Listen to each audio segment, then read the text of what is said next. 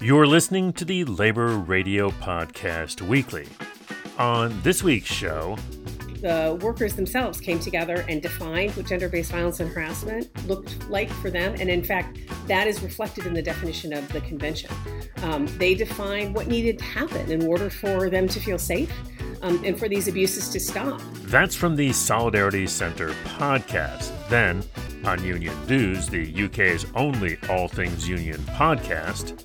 There's a lot more LGBT plus people in leadership in the unions movement, but but that's because LGBT activists in the unions have got involved and managed to push good, positive equality policy and been seen as good, strong trade union colleagues. Next on OEA Grow, the podcast from the Oregon Education Association. I feel like previously, if there was anything, any sort of like acting out of any way, it was like you go to the principal's office. Mm. Um, and maybe you right. get suspended or whatever. And I feel like now there's so there's a way bigger push to try to handle things in the classroom or try to make your classroom trauma informed. Plus two bonus tracks from the Labor History in Two podcast. The year was 1946. That was the day that teachers in St. Paul, Minnesota went on strike. And we'll kick things off with a snippet of a song by the Seattle Labor Chorus for the recent nationwide Starbucks strike. I love coffee, I love tea, and I really love the folks who brew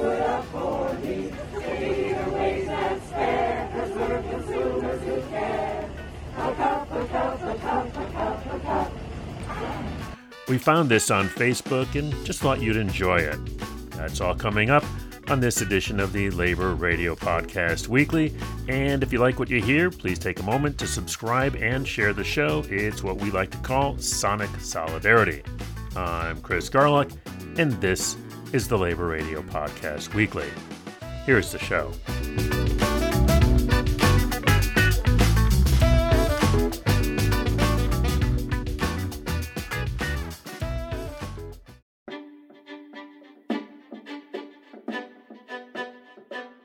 Hello, sisters and brothers, and welcome to the Solidarity Center podcast, an interview show that highlights and celebrates the individuals working for labor rights, the freedom to form unions, and democracy across the globe. I'm your host, Shawna Bader-Blau. I'm also the executive director of the Solidarity Center in Washington, D.C. We're coming up on November 25th and the start of 16 days of activism against gender based violence. This year's theme focuses on uniting and taking action to end violence against women and girls. At workplaces around the world, uniting and taking action to stop sexual harassment, violence, and abuse is exactly what so many women have been doing for years. And one result is a new international treaty to end violence at work, including gender based violence. Jane Pillinger and Robin Runge spoke with some of the amazing women who spent years campaigning at the global, local, and workplace levels to build momentum for C190. These women's stories are in their new book, Stopping Gender Based Violence and Harassment at Work The Campaign for an ILO Convention. I'm Jane Pillinger. I work as a global expert on gender based violence uh, in the world of work. And my name's Robin Runge. I'm uh, one of three co authors of this book. We wanted to show how you know the voice of women workers and this this amazing campaign had had a really big impact in global policy making and as both feminists and activists i think we all wanted to ensure that we documented the intersectional and diverse voices of and voices and experience and leadership of women workers in their trade unions. We saw this as such a uniquely powerful effort that was led by women union workers in collaboration around the world with human rights uh, organizations, feminist organizations, disability rights organizations. Um, and it's it's unprecedented. It went on for over a decade to really focus on eradicating gender-based violence and harassment in the world of work. And these workers identified that the most effective way to do that would to be, be to establish a global labor standard because this is a global problem affecting workers all over the world. And so the push, the first push to get the International Labor Organization to even agree to put it on their standing setting agenda was tremendous. And it meant that these women leaders had to, in many instances, convince their union leadership that this was a priority for all members of their unions, that actually decent work is not possible unless we eradicate gender based violence and harassment in the world of work. So, what, what's really unique about the ILO Violence and Harassment Convention is that, I mean, first of all, women it was women workers who fought for an integrated approach to violence and harassment. So it, it addresses violence and harassment against all workers, but with a very strong focus on gender based violence and harassment. Um, and the fact that we have now an international law, a human rights principle, and that's the principle that violence and harassment is a human rights violation and abuse, is quite a significant achievement and one that the workers group really, really fought very, very hard for. It covers workers who are in an informal capacity, who are in precarious work. It even covers people who are in a recruitment process, and we know how important that has been in terms of sexual harassment particularly where women have been asked for sexual favours in return for a job, or indeed for keeping a job, or indeed for a contract being extended. It also covers a wide definition of the world of work, which covers things like travel to and from work, um, as well as other activities that take place related to work but outside of the workplace. And so the end result of this document is a standard that covers and provides support and protections for all workers. The workers themselves came together and defined what gender based violence and harassment looked like for them. And in fact, that is reflected in the definition of the convention. Um, they defined what needed to happen in order for them to feel safe um, and for these abuses to stop. It's not enough to hold the individual who has done this accountable, but the employer creating work structures that perpetuate gender and power inequality right, needs to be addressed as well. And one of the things that's very clear is that we now have a you know, very important convention uh, that, that trade unions are using um, to both frame their collective bargaining agreements, their workplace policies, but also to put pressure on their governments to introduce laws that really do put in place the legal right to um, a world of work free from violence and harassment. So, the Solidarity Center, um, over a decade ago, um, identified ending gender based violence and harassment in the world of work as um, a key. So we mobilized our staff and our partners throughout the global south to really address gender based violence and harassment. So, women from the global north and global south came together right across the world to come to a common agreement um, of really you know, gender transformations in the world of work, but also gender transformations in their own unions. And then after the ILO put this on their standard setting agenda, the Solidarity Center led a group of 40 workers in 2018 and in 2019 to participate um, in the negotiations in Geneva uh, that lasted two weeks on each occasion. And it, it, this this work was tremendous because we brought the actual workers themselves to these spaces who had led these campaigns back in their countries um, to then be in that space at the United Nations and see their work reflected in the drafts of these documents. And they've now brought those experiences back with them um, to their work, and now they're seeing these women unionists are now seen as true leaders in their communities in their unions. And now they're leading the efforts to implement, which is really hard. Now that the ILO has adopted the convention, the heavy lift is to take the language there and make sure that it is in their collective bargaining agreements with employers, um, that it is in their national laws, that they are leading the effort to get countries to um, amend their laws so that they can ratify the convention. For the Solidarity Center podcast, I'm Shawna Bader-Blau. Thanks for listening.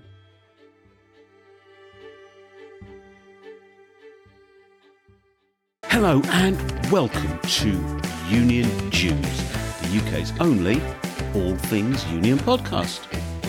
I'm Simon Sapper, and in this special episode, we talk to newly elected TUC President Maria Exall.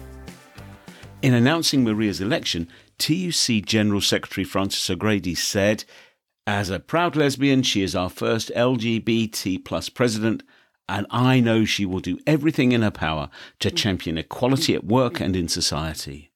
Maria's optimism enthusiasm, and sheer human decency have won her respect and affection at the TUC and beyond. Those qualities will be essential at a time when working people face the longest, harshest squeeze on living standards in modern history, and unions are fighting for a fair deal. Maria is an officer at the Greater London branch of the Communication Workers Union, the CWU, the union she joined in 1988 when she started with BT as a telecoms engineer.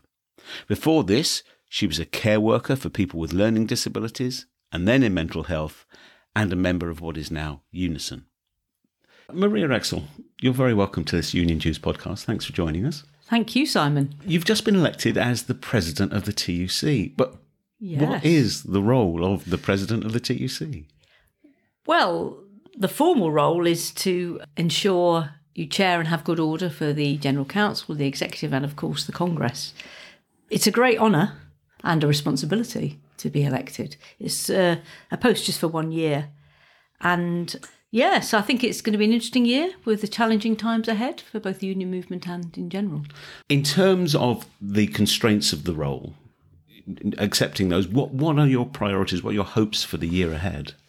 Yes, as you say, the constraints of the role. I mean, you're there as TUC president to be a be a sort of figurehead for the whole of the movement, and therefore it's got to be about things that matter to the whole of the union movement. I suppose I see my main aim. I've got lots of lots of other things that will probably come out in this podcast.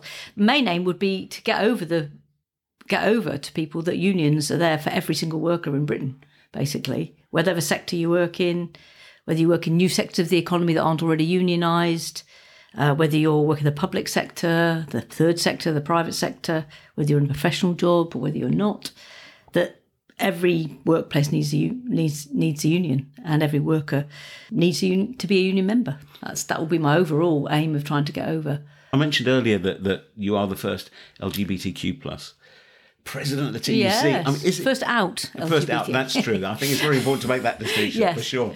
But And, d- um, something I'm very proud of, and Well, proud to be right. a, proud to be an out lesbian in the role as well. to what extent is it a breakthrough moment? I think it is a breakthrough moment because I'm the first, but it represents a steady increase that's been happening over over decades, really, of LGBT representation within within the different affiliates and also within the work, equality work of the TUC. And it's due to there's a lot more LGBT plus people in leadership in the unions movement, but but that's because LGBT activists in the unions have got involved and managed to push good, positive equality policy and been seen as good, strong trade union colleagues uh, by their by their by their comrades and friends. So I think it's it is a breakthrough moment, but it's built on it's built on the work that's been going on in many affiliates for many for many years. You're also, as well as being president of TUC and active in your branch, and you're also vice chair of TULO, the Yes. Trade Union Labour Party Yes. or, or, organisation. Now, and this is, I mean, I would say, pose a question to you: is, is our unions inevitably political? And if they are, why is affiliation to the Labour Party important or relevant or appropriate? I do think that unions are inevitably political. When we represent our members in the workplace and in the wider industrial arena, it quickly becomes a political matter. And it's right for us as union people to do politics. I think it's we shouldn't apologise for that. That's uh, logical. If we want to improve our members' lives in the wider sense, in the workplace and in the wider community, we have to get involved. I mean, it, issues of economic policy, issues of social policy have a direct effect in the workplace. I mean, look at legislation on um, employment rights and the way in which anti-union laws have been brought, brought in. That's a material effect uh, of legislation on what we can can and can't do as union people. And you know, hopefully, we will have a more progressive government and we can improve a progressive floor on employment rights, and that will make a real difference to what we're doing as, as union members. And also, I think the wider issues of public ownership and making arguments for that within particular sectors. That's a political thing that has a direct effect on job security, on standards of pay and terms and conditions, and also wider welfare issues. Lots of there's lots of in-work poverty. Lots of union members depend on on benefits and support, and so we've got something to say about that. These are all political matters that you can't ne- negotiate directly with an employer, but they affect our members' lives. Maria Exall, TUC President. Thank you very much indeed. And thank you, Simon. Thanks for listening, and I'll see you soon on the next Union Dues. Bye for now.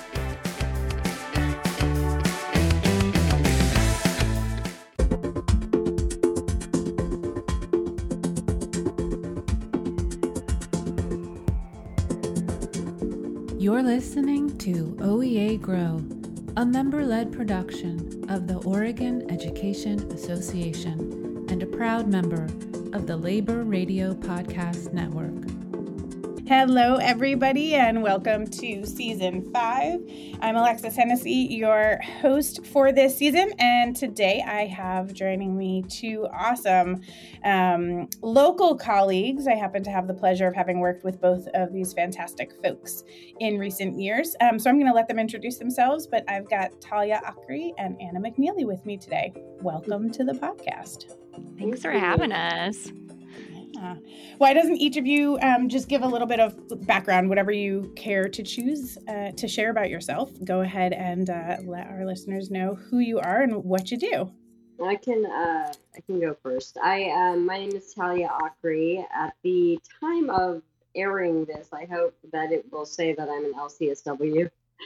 Um, I just took my test and finally got my hours in, so um, I am right now currently at recording a CSWA. So it means just that I'm uh, becoming a clinical social worker, but right now I'm a licensed social worker in schools. Well, I am Anna McNeely. I went to UNC Chapel Hill for my master's in social work.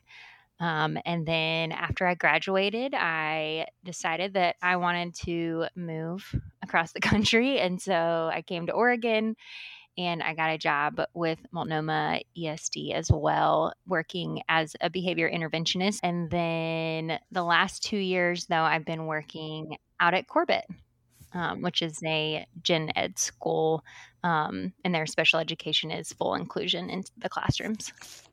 There seems to be this correlation between like the more and more we bring mental health to the forefront, the more and more people are both able to understand or perceive it, but also seemingly the less, um, I think I'm going to say like closeted people are with their mental health needs. Mm-hmm. Like people are not just like controlling, controlling, controlling until they get home to their like safe spot that seems yeah. to be showing up. But I, I'm sure that there's more to it than that, right? but that's how it looks from the outside. Totally. It becomes an it's becoming norm, normalized or universal. I wouldn't say that with everything that's happened in the last 10 years, it's become a more um, pervasive issue. Mm-hmm. Yeah. Things like anxiety or depression. I would say too, I feel like now when we see these like m- this mental health and these behaviors that are happening in classrooms, I feel like previously if there was anything any sort of like acting out of any way it was like you go to the principal's office mm. um, and maybe you right. get suspended or whatever and i feel like now there's so there's a way bigger push to try to handle things in the classroom or try to make your mm-hmm. classroom trauma informed and um, have a calming yeah. corner and all of that stuff. And it's just these behaviors and like the things behind these behaviors are like you guys are saying like they're so much more universal it's not as taboo to talk about and so it's almost requiring like another skill set in the classrooms mm-hmm. that maybe wasn't required before um, or wasn't expected or whatever. Mm-hmm. Well, and it's interesting. I think I've heard you both now say through your answers that what the actuality of being an educator or any sort of staff within a school, right? And for me, the the word educator covers any adult who interacts with a student in any school building facility, right? So whether that's, you know, an outdoor type school or whether that's in a classroom or whether that's serving lunch or or, you know, passing papers or whatever it is. Um, uh, any educator, anyone serving in that role, is still receiving almost the same teacher prep program from years ago. So there maybe has been some progression around lesson development, right? We're talking universal design for learning, right? Or backwards design or whatever it's being called in the current modality, right? I think it all comes back full circle, but the the the content seems to update in regards to progressive standards of education, but I don't know that we've necessarily progressed our teacher prep programs to prepare people for mental health and behavioral needs of the learners they're going to serve. And I think that um, that seems to be both a disservice to our educators, but also a disservice to our to our learners and families. I was just thinking that, like, when I was a kid, I remember my parents went through a divorce, and I remember going, like, being called down. This is, you know, I don't know, 80 something. I'm not even going to age myself too much, but um, I remember being called down to the counselor's office. And so there was, there was mental health support in schools, I think, way back when, right?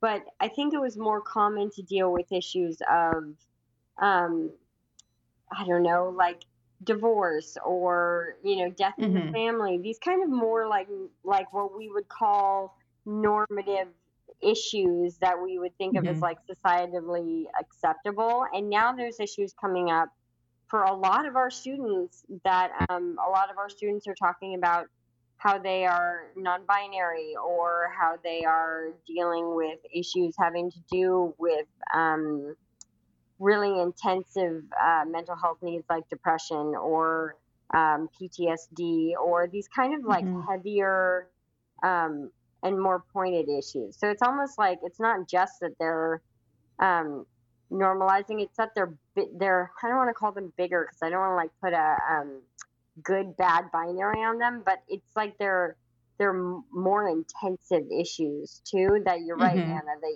they require a skill set and a level of training that maybe if what I've heard from teachers when they talk to me about it, they just don't want even the um, responsibility of handling Yeah. some of these issues, right? For more OEA professional learning opportunities, visit our webpage at grow.oregoned.org.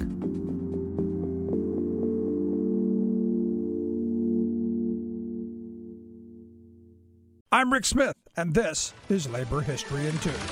On this day in labor history, the year was 1946. That was the day that teachers in St. Paul, Minnesota went on strike. It was the first ever organized walkout of teachers in the United States. The strike was organized by the St. Paul Federation of Teachers, Local 28. The strike lasted a month and involved nearly 1,200 teachers. Working conditions at the St. Paul schools were intolerable. Many buildings were poorly maintained. One school had just one bathroom and sink for 180 students. Some schools were heated with just one coal stove.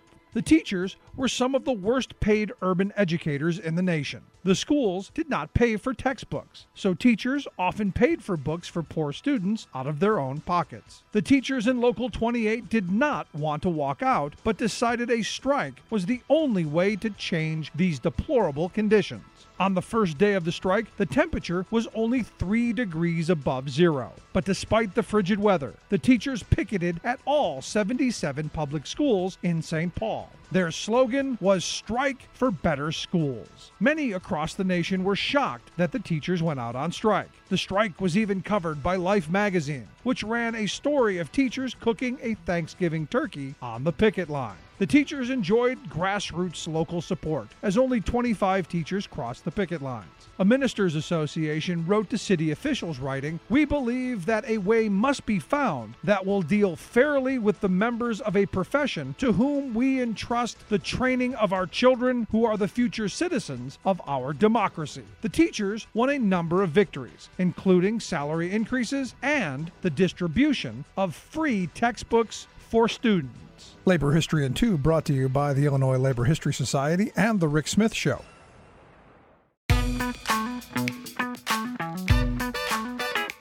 And that's it for this edition of the Labor Radio Podcast Weekly, our roundup of highlights from just a few of the more than 150 labor radio shows and podcasts that make up the Labor Radio Podcast Network.